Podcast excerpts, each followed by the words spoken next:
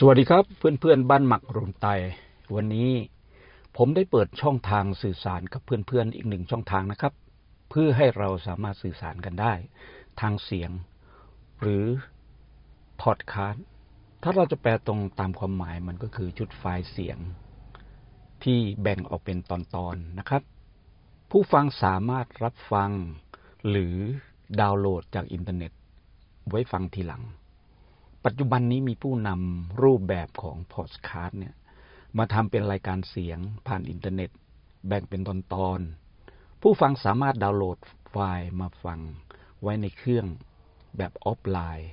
หรือจะฟังแบบออนไลน์ก็ได้นะครับโดยมีพอดคาสต์ในปัจจุบันเนี่ยแม้แต่ในรูปแบบที่เป็นวิดีโอที่เราเรียกว่าวิดีโอพอดคาสต์ซึ่งปัจจุบันเนี่ยมีแอปพลิเคชันมากมายที่ทำขึ้นเพื่อรองรับรายการพอดคาสต์แต่สำหรับบ้านหมักพอดคาสต์เนี่ยนะครับผมแบ่งเนื้อหาออกเป็นสามช่องด้วยกันซึ่งเหมาะสำหรับผู้ฟังที่สนใจในแต่ละเรื่องนะครับในช่องที่หนึ่งของพอดคาสต์เนี่ยผมให้ชื่อว่าบ้านหมักกัญชาทำไมผมถึงให้ชื่อบ้านหมักกัญชาแรงบันดาลใจของผมเนี่ยมาจาก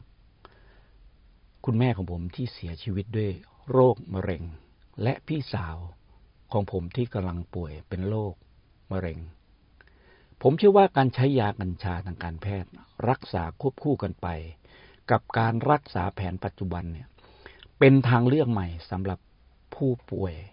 โรคมะเร็งและโรคอื่นๆไม่ว่าจะเป็นโรคพุ่มพวงผู้ป่วยโรคไตอัลไซเมอร์หรืออื่นๆอย่างน้อยที่สุดเนี่ยก็ช่วยลดอาการเครียดอาการเจ็บเจ็บปวดและสำหรับคนที่นอนไม่หลับนะครับจะช่วยให้นอนหลับได้ง่ายขึ้นเนื้อหาทั้งหมดส่วนใหญ่เนี่ยผมนำมาจากเอกสาร YouTube และวิดีโอของ ซี ที ยู หรือ Cannabis Training Universityเป็นมหาวิทยาลัยที่อบรมทางด้านกัญชาโดยตรงที่ผมกำลังศึกษาเกี่ยวกับกัญชาทางการแพทย์อยู่เนื้อหาทั้งหมดเนี่ยนะครับที่เกี่ยวข้องกับกัญชาทางการแพทย์กฎหมายเกี่ยวกับกัญชาหลักการปลูกกัญชาทางการแพทย์ที่ถูกต้องการสกัดกัญชาทางการแพทย์การตั้งร้านขายยากัญชาทางการแพทย์และอาชีพหนึ่งในอนาคตซึ่งผมคิดว่าเป็นสิ่งสำคัญคืออาชีพบัตรเทนเดอร์หรือผมแปลว่า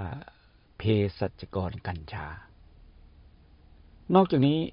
เราจะศึกษากัญชาทางด้านสันทนาการกัญชาเกี่ยวกับธุรกิจอาหารและกัญชาเกี่ยวกับความงามและบทความที่เกี่ยวข้องที่ทันสมัยทันแต่เหตุการณ์และเป็นประโยชน์ต่อผู้ฟังส่วนหนึ่งเนี่ยผมได้นำเสนอผ่าน YouTube ซึ่งบางครั้งเนี่ยผู้ชมอาจจะต้องการหรือจำเป็นต้องเห็นภาพเพื่อความเข้าใจส่วนที่สองผมจะนำเสนอเป็นบทความจากต่างประเทศที่ค่อนข้างใหม่และทันสมัยในรูปแบบของบล็อกหรือเป็นบทความของผมนั่นเองในส่วนที่สามเนี่ยนะครับที่ผมกำลังจะนำเสนอกับเพื่อนๆ เนี่ยเป็นรูปของบทพอดคาสต์เพื่อให้ผู้ฟังที่ไม่สะดวกในการอ่านบทความที่ผมเขียนหรือดู YouTube ก็สามารถรับฟังเฉพาะเสียงได้ในขณะที่ขับรถหรือขณะที่ทำงานอื่นๆทำงานบ้านต่างๆนะครับส่วนที่สองของพอดคาสต์เนี่ยผมตั้งชื่อว่าบ้านหมักไวน์และเบียร์นะครับแรงบันดาลใจที่ผมอยากจะให้ความรู้เกี่ยวกับเรื่องไวน์ที่ทำจากผลไม้นะครับให้ได้มาตรฐานเนื่องจากว่าเนี่ยผมเคยไปช่วยพี่สาวทำสวนที่อำเภอพร้าวจังหวัดเชียงใหม่ผมพบว่าอาชีพของเกษตรกรเราเนี่ยนะครับมันไม่ค่อยแน่นอนนอกจากมันจะขึ้นอยู่กับดินฟ้าอากาศน้ำแล้วยังขึ้นกับพ่อค้าคนกลางที่เป็นผู้กำหนดราคาให้เราผมถึงคิดว่าการที่เกษตรกรเนี่ยจะอยู่รอดได้ รัฐบาลต้องมีความจริงใจในการแก้กฎหมายให้กลุ่มเกษตรกรเนี่ยสามารถเข้าถึงในการแปรรูปผลไม้เป็นไวน์ผลไม้เพื่อการบริโภคภายในท้องถิ่นเองในระดับประเทศหรือการส่งออกและผมเองมีพื้นฐานมาจากการชิมไวน์จึงพอจะบอกได้ว่าเราควรผลิตไวน์แบบใดให้แก่ตลาดและผู้ดื่มไวน์จะหันมาสนใจไวน์ผลไม้ไทยมากขึ้นในเนื้อหาของผมเนี่ยจะครอบคลุมถึงไวน์โลกที่เราเรียกกันว่าไวน์โลกใหม่ไวน์โลกเก่าและไวน์ลัติจูดความรู้ทั่วไปของไวน์โลกการเลือกดื่มไวน์จากพันธุ์องุ่นภาษีเกี่ยวกับไวน์ที่หลายคนไม่ทราบและไม่เข้าใจว่าไวน์บางประเทศหรือไวน์บางตัวที่เราดื่มนั้นราคาจริงๆนั้นไม่กี่บาทแต่เรากินภาษีไปถึง สี่ร้อยเปอร์เซ็นต์ นะครับเราจะมาเรียนรู้การดื่มและการชิมไวน์ที่ถูกต้องเพราะในชีวิตหลายคนเกี่ยวข้องกับทางธุรกิจเป็นนักธุรกิจที่ต้องดูแลนักธุรกิจต่างชาติหรือลูกค้าต่างชาติหรือลูกค้าทั่วไปจากประสบการณ์ของผมเนี่ยพบบ่อยมากว่าผู้บริหารหลายคนรู้สึกอึดอัดเมื่อถูกขอร้องให้เลือกไวน์สำหรับอาหารมื้อนั้นเพราะนอกจากจะไม่มีความรู้เรื่องไวน์แล้วยังไม่มีความรู้เรื่องการจับคู่ไวน์กับอาหารหรืออาหารกับไวน์ให้ดื่มกินคู่กันได้อย่างลงตัวอร่อยถ้าเราสามารถทำได้หรือเรารู้มันก็ผลมีผลดีต่อการเจรจาธุรกิจของเราหรือแม้แต่ดื่มกินเองกันในหมู่เพื่อนฝูงหรือคนรักเราก็สามารถเลือกไวน์ที่เหมาะสมสำหรับผู้หญิงหรือบางท่านที่ต้องการเป็นความรู้เพื่อนำไปประกอบอาชีพเป็นผู้ให้คำแนะนำเกี่ยวกับไวน์ในร้านอาหารต่างชาติหรือที่เราเรียกว่าซัมเมอรี่เยอร์ได้นอกจากนี้ผมยังสอนวิธีการทำไวน์ผลไม้ที่ถูกต้องซึ่งมีพื้นฐานมาจากการทำไวน์องุ่นซึ่งในครั้งแรกเนี่ยที่ผมได้เรียนให้ทราบว่าผมมีพื้นฐานจากการชิมไวน์มาและผมได้สั่งอุปกรณ์ในการทำไวน์ครั้งแรกเนี่ยมาจากสหรัฐอเมริกาพร้อมทั้งน้ำองุ่นต่างๆที่ผมต้องการทดลองแต่ในสุดท้ายแล้วผมพบว่ามันไม่ได้เป็นประโยชน์ต่อชาวสวนหรือเกษตรกรของเราเลยผมจึงมุ่งเน้นมาทำไวน์ผลไม้ซึ่งที่ผมได้ทำไปแล้วเนี่ยและคิดว่าประสบผลสำเร็จและคิดว่าน่าจะเป็นสินค้าสู่ท้องตลาดได้ก็มีไวน์น้อยหนานะครับไวน์ลำไยไวน์ลิ้นจี่ไวน์ผลไม้ไทยทำได้หมดแม้แต่ไวน์ทุเรียนนะครับผมก็เคยทำหรือผลไม้บางตัวที่เราต้องการจะแปลงเราอาจจะเพิ่มความหวานลงไปให้ได้สัดส่วนในการทำไวน์เพราะฉะนั้นหลักสูตรการทำไวน์จึงเป็นหลักสูตรที่มีประโยชน์สำหรับเกษตรกรที่ต้องการแปรรูป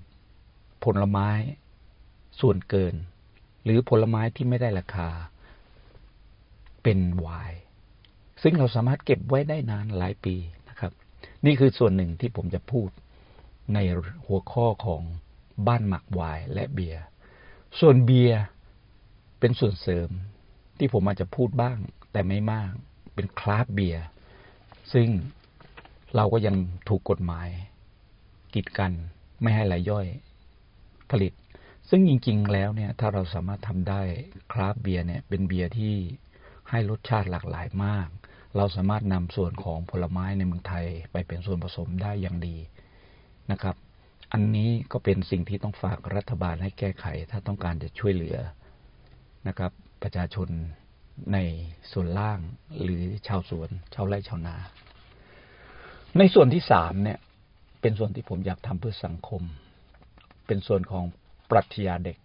ซึ่งผมเองเนี่ยได้ศึกษาทางด้านปรัชญามาหลังจากที่ผมจบปริญญาตรีทางด้านวิศวกรรมและปริญญาโททางด้านการบริหารธุรกิจแต่ผมสนใจเฉพาะปรัชญาเด็กและวัยรุ่น